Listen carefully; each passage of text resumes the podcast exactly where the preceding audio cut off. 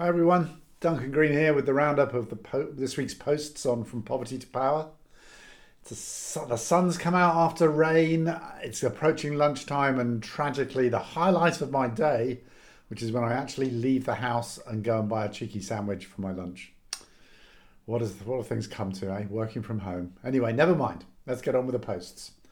So the first post was actually last week, but it came in a bit after I'd recorded my usual roundup. So it's from Katie Chakraborty, who's um, our sort of star lead on advocacy. And it's about the UK budget. So it's a bit UK centric, but bear with me. We had the budget, which is this big set piece moment um, in British politics last week. And Katie was asking what the what the budget left out. Since election manifestos tend to appear only twice a decade, party leadership pledges can be made in TV ba- debates and quietly forgotten, and the King's speech is delivered with an air of regal deference. It often falls to the budget and financial statements delivered twice a year by the Chancellor, which is the UK Finance Minister, to inform the country of the current policy direction of their government. And so we heard yesterday from Jeremy Hunt of the drive for growth and the plan to get people working all set against a backdrop of economic forecasts and global markets. Budget statements are key moments of transparency and accountability for government. The opposition parties prepare blistering responses, so they hope. The papers pore over the leaks and the details. Parliament debates for days, and think tanks left and right count off their policy wins. Except, listen to the language used in these moments. We are not a country, we are an economy. We're not people, we are economic actors, only really visible in so much as we do or don't contribute to formal paid work. We measure our fortunes by gross domestic product, GDP, no matter that this aggregate figure can tell you little or nothing about people's real lives or the huge inequalities that remain. And we humans are primarily organised into businesses or workplaces, not families or communities. It is perhaps worth noting that while the government is proud of its record of three female UK Prime Ministers, we've never had a Chancellor who wasn't a man. Listen to the language used in these. Uh, sorry. Within the confines of these, this framing, there are very real and very welcome announcements in this budget. The drive for growth has moved from faith in trickle down economics to measures that will genuinely help people to earn more, from increased childcare support and upfront childcare payments. Childcare campaigners that we work with, like those convened by the Women's Budget Group, deserve real credit for their advocacy on this. Continued household support for energy prices will reassure many, and the government has rightly seen off the calls to cut headline rates of tax for the biggest companies. Into calmer waters? Question mark is the hopeful refrain from the Resolution Foundation think tank as it assesses this budget. The news is of a shallower recession than feared, some ease in inflation, and a bit of fiscal headroom as government borrowing costs decrease. Fiscal headroom means that they have a bit more money to spend. But are the waters really calm? Though the graphs in the Treasury document today may tell a story of just about managing, many households are in real crisis. Some easing of infl- inflation just means prices are rising less swiftly. The same news bulletins that tell us about policies to get people back to work also report era defining strike action continuing across the NHS and public sector. Those jobs are not paying enough, eh, and the institutions they are in are at breaking point. And as that basic architecture falls away the health service, social care provision, early years education, and childcare no waving of the budget box will convince people that they are primarily economic agents in workplaces. They are disabled people, people with sicknesses, and people with children and relatives to care for. What would happen if we considered policy making differently, not as a drive for growth per se, but a focus on improving people's lives? Not a narrow conception of work coming with a paycheck, but a willingness to see unpaid carers as workers too. Not valuing people by, by how much money they have or make, but giving people money because of how intrinsically valuable they are. On this basis, there is no charity or scrounging in carers receiving social security. It is what society invests in those who keep our society and economy going. Rather than talking about the need to get people back to work in his statement, the Chancellor might applaud and recognise the very real work being done day in, day out by millions, often women, as they take on unpaid care roles. Although, although they may prefer to be able to continue with paid work, they deserve a system that gives them a choice. He might heed the calls of the Trussell Trust and Joseph Rowntree Foundation to enshrine in law a social security system that guarantees people can afford the basics in life, recognising that all have value and shouldn't do without essential needs. It might look like recognising those that in the caring and green classes, the NHS staff, the teachers, and those who get us around on public transport, they cannot live on clapping alone and offer a meaningful boost to public sector pay. It might look like ending the narrative that sees those with the least in this, in this country pitted against those with the least in the rest of the world, as the overseas aid budget continues to be cut and raided in the name of fiscal prudence and need at home. And finally, it might look like seriously tackling, tackling economic equality to do this. Tax Justice UK and patriotic millionaires have developed a range of tax measures for the wealthiest, ranging from a net wealth tax on those over £10 million to equalising capital gains tax with income tax. Combined, that could bring in around $50 billion of revenue annually, as well as act on it as a brake on inflation. The Chancellor would have us believe he was doing the best for us today with the hand he was dealt. But how that hand appears is defined by choices. He defines what the economy is, what to count, what to class as crisis, what to value, and for whom he wants stability and success. In this world of very real crisis for millions, we need a bit more imagination. Very nice piece. Then this week I kicked off with links I liked, and it was Gary Lineker time. Again, this is all very Brit- Brito-centric. I'm sorry about this, but the former England footballer and um, ace BBC football commentator Gary Lineker has been getting into a massive fight with the government over refugee rights. Um, and the, a lot of the uh, government backbenchers got very angry with him over some of the things he said about the government uh, uh illegal immigration, as it's called, uh, legislation. Uh, and he was taken off air for a bit, but all the other football commentators refused to go on air as well while he was off. And in the end, the BBC lost and backed down, and Lineker's back on. And he's supposed to, to abide by the rules while they review them, but he did some nice trolling. He put up a new Twitter pro- profile pic which is him in front of a quote from George Orwell on the freedom of speech. It says, If liberty means anything at all, it means the right to tell people what they do not want to hear. And he's smiling happily next to this big quote, and it's cut into stone on a wall, and the wall is right outside the BBC. Top trolling. But he also tweeted a wonderful commentary. A final thought on all this, you know, row. However difficult the last few days have been, it simply doesn't compare to having to flee your home from persecution or war to seek refuge in a land far away. He's, he's rapidly becoming everyone's hero, at least, you know, those of us in the um, give a damn sector.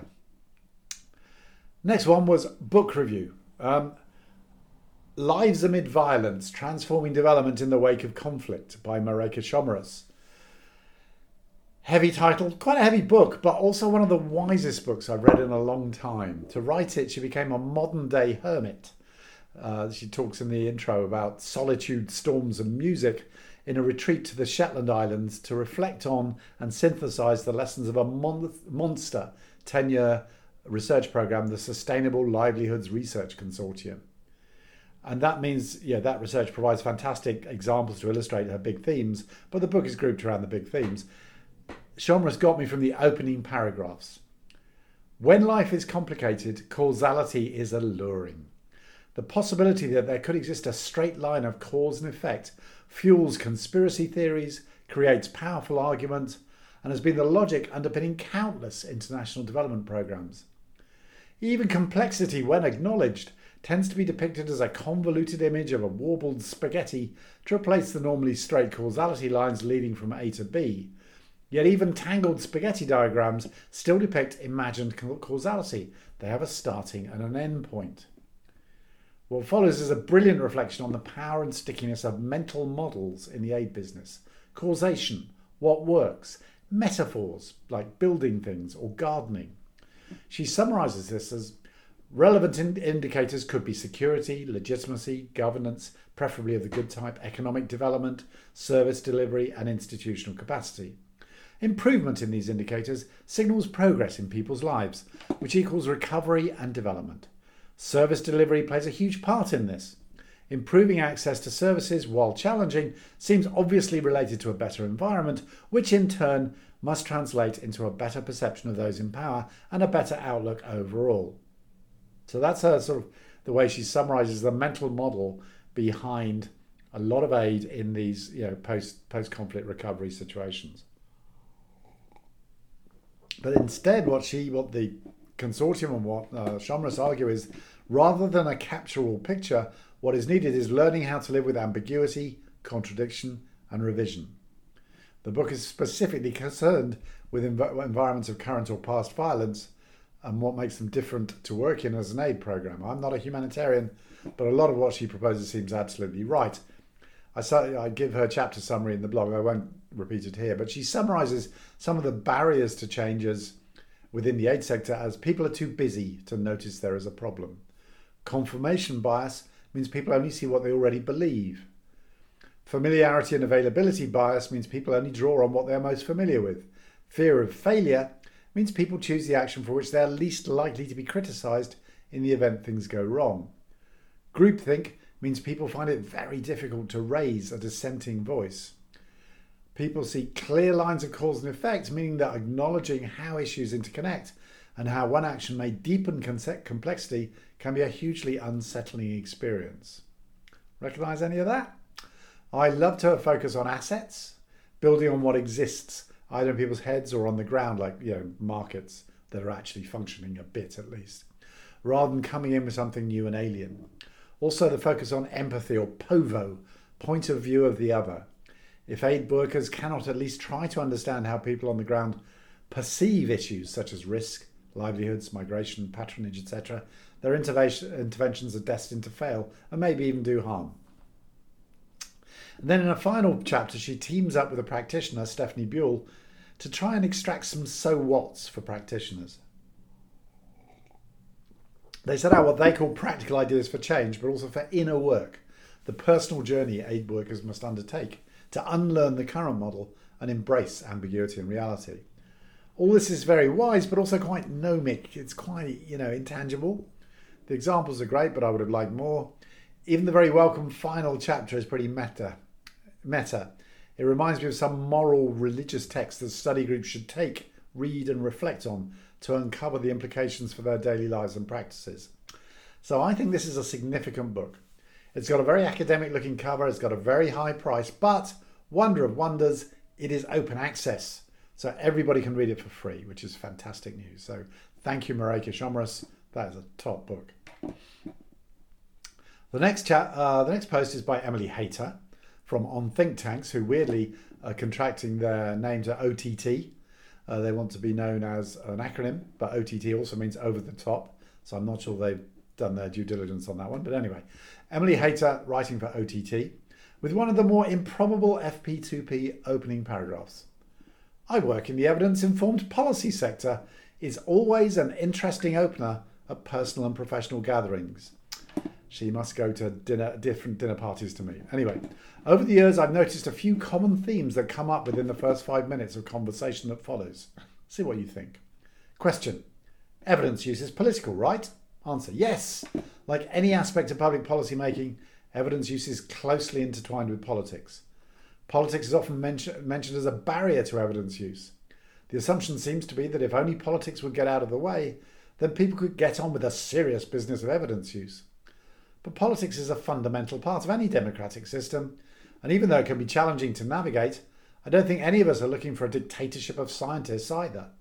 The thing that's interesting about evidence use for me is how evidence can interact with and be integrated into democratic systems. Not just democratic systems, actually, but that's, that's just me.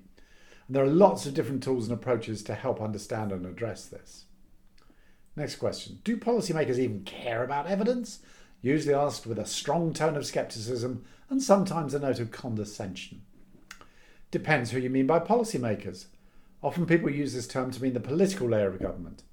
In many countries' national development plans, there are high level statements about building knowledge economies and engaging with the fourth industrial revolution. The extent to which individual politicians are personally interested in and committed to these statements, of course, varies enormously. And with high turnover rates in elections, that means a constantly shifting landscape. However, one thing that's often forgotten is that the politician is unlikely to be the person who invests time in reading a piece of research or combines it with other research to inform a decision. That's the civil servants. Those are the people who are weighing up different courses of action, providing briefing papers on possible implications and costs of different avenues, reviewing progress of policies that are already being implemented, identifying evidence gaps, commissioning new evidence, and so on. And I haven't met a civil servant yet who isn't interested in what the evidence says about the issues they are working on. I think she has had a charmed life, I have to say that. But anyway, next question. What kind of evidence are you talking about? I think, insert favourite method here, is the best one. One of the first implications of taking a user centered approach to evidence is recognizing the multiple different kinds of evidence that are combined in decision making.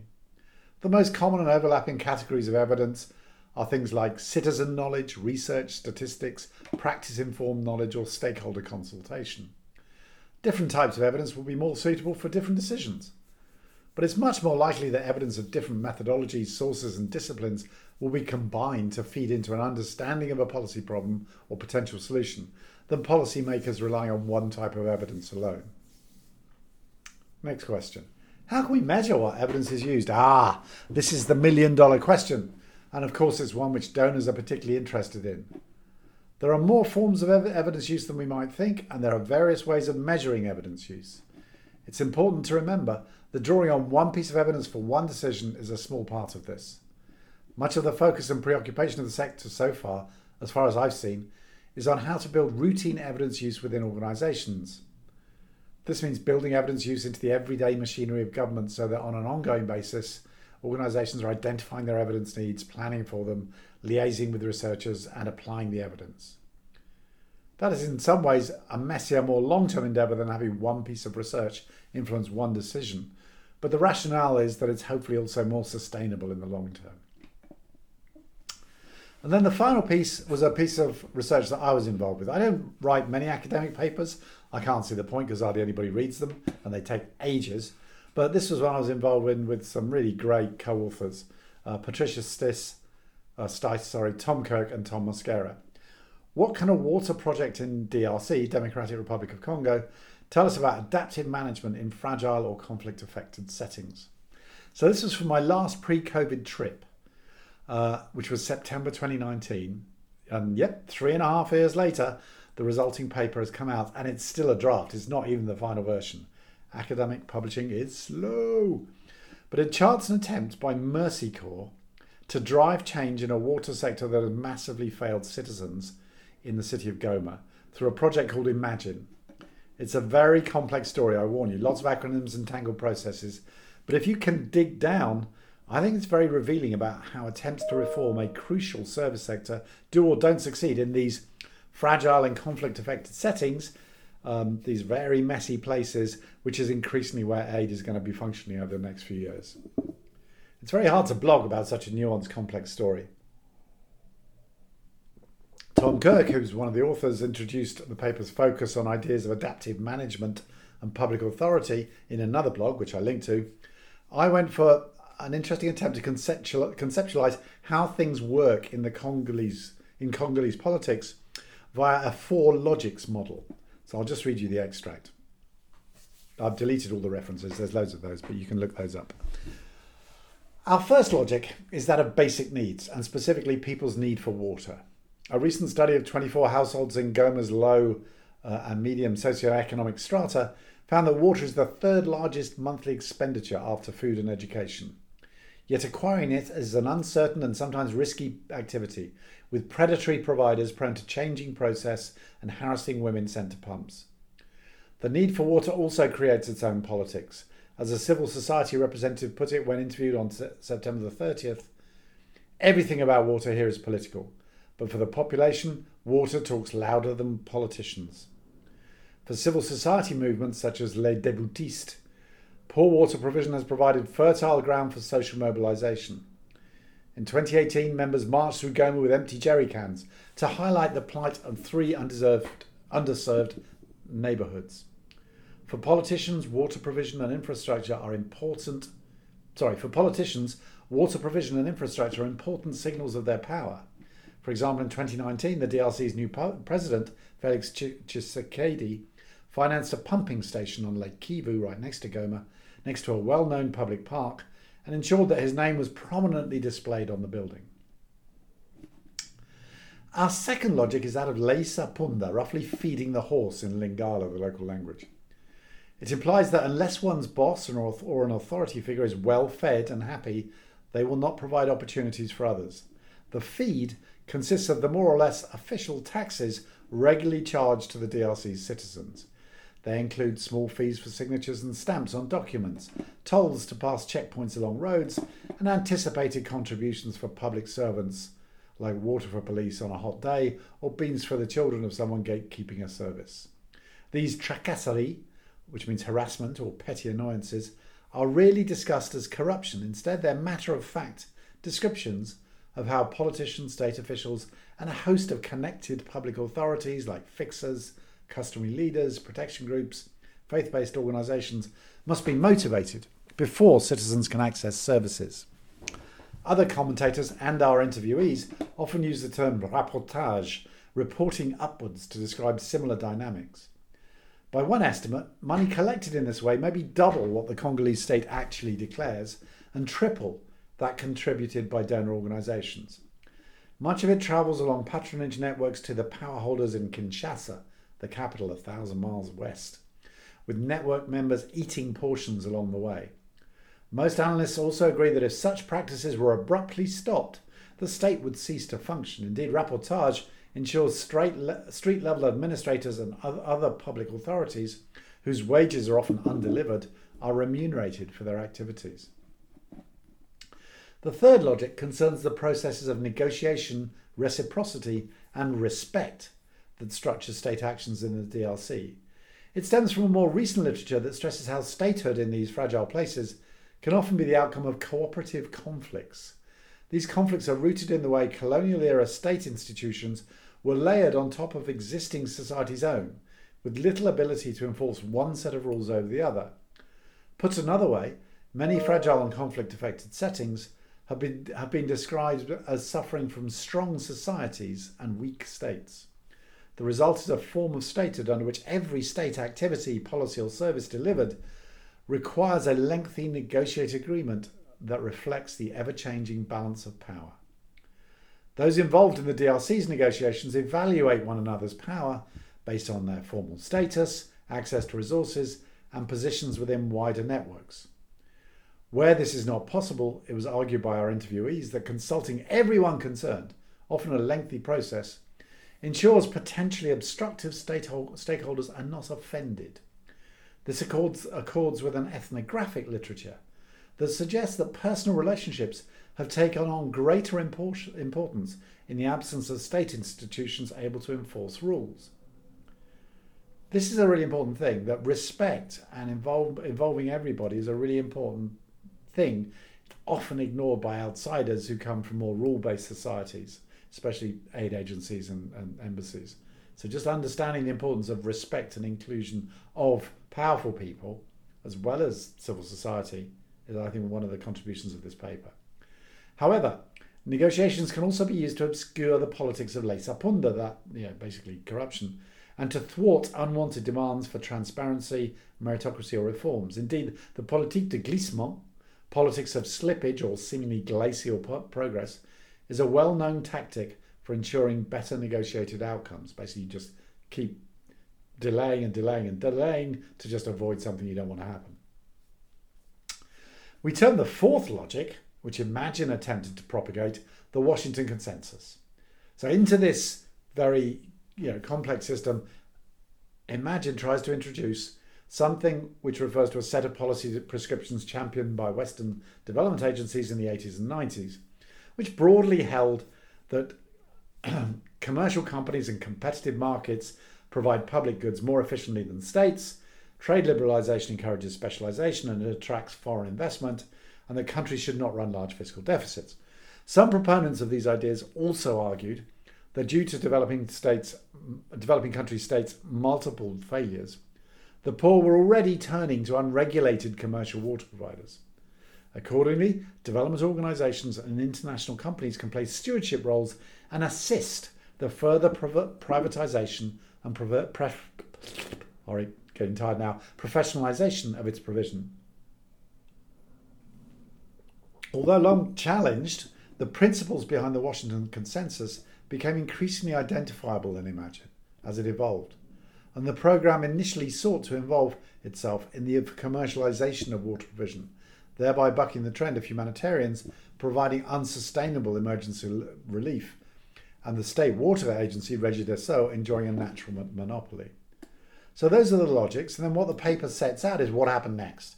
And there was basically, basically politics came back in, frustrated the hell out of the Washington Consensus efforts, turned Imagine a bit into a public authority. It had to use politics to get its program through and become a public authority, um, and and ran up against these other logics. So I think that interplay of the logics is a really interesting part of the paper. It's not an easy read, but I think it's really illuminating. So if you've got the time and this is something you're interested in, please check it out. And with that, I'm off to buy my sandwich and have a great weekend. Bye.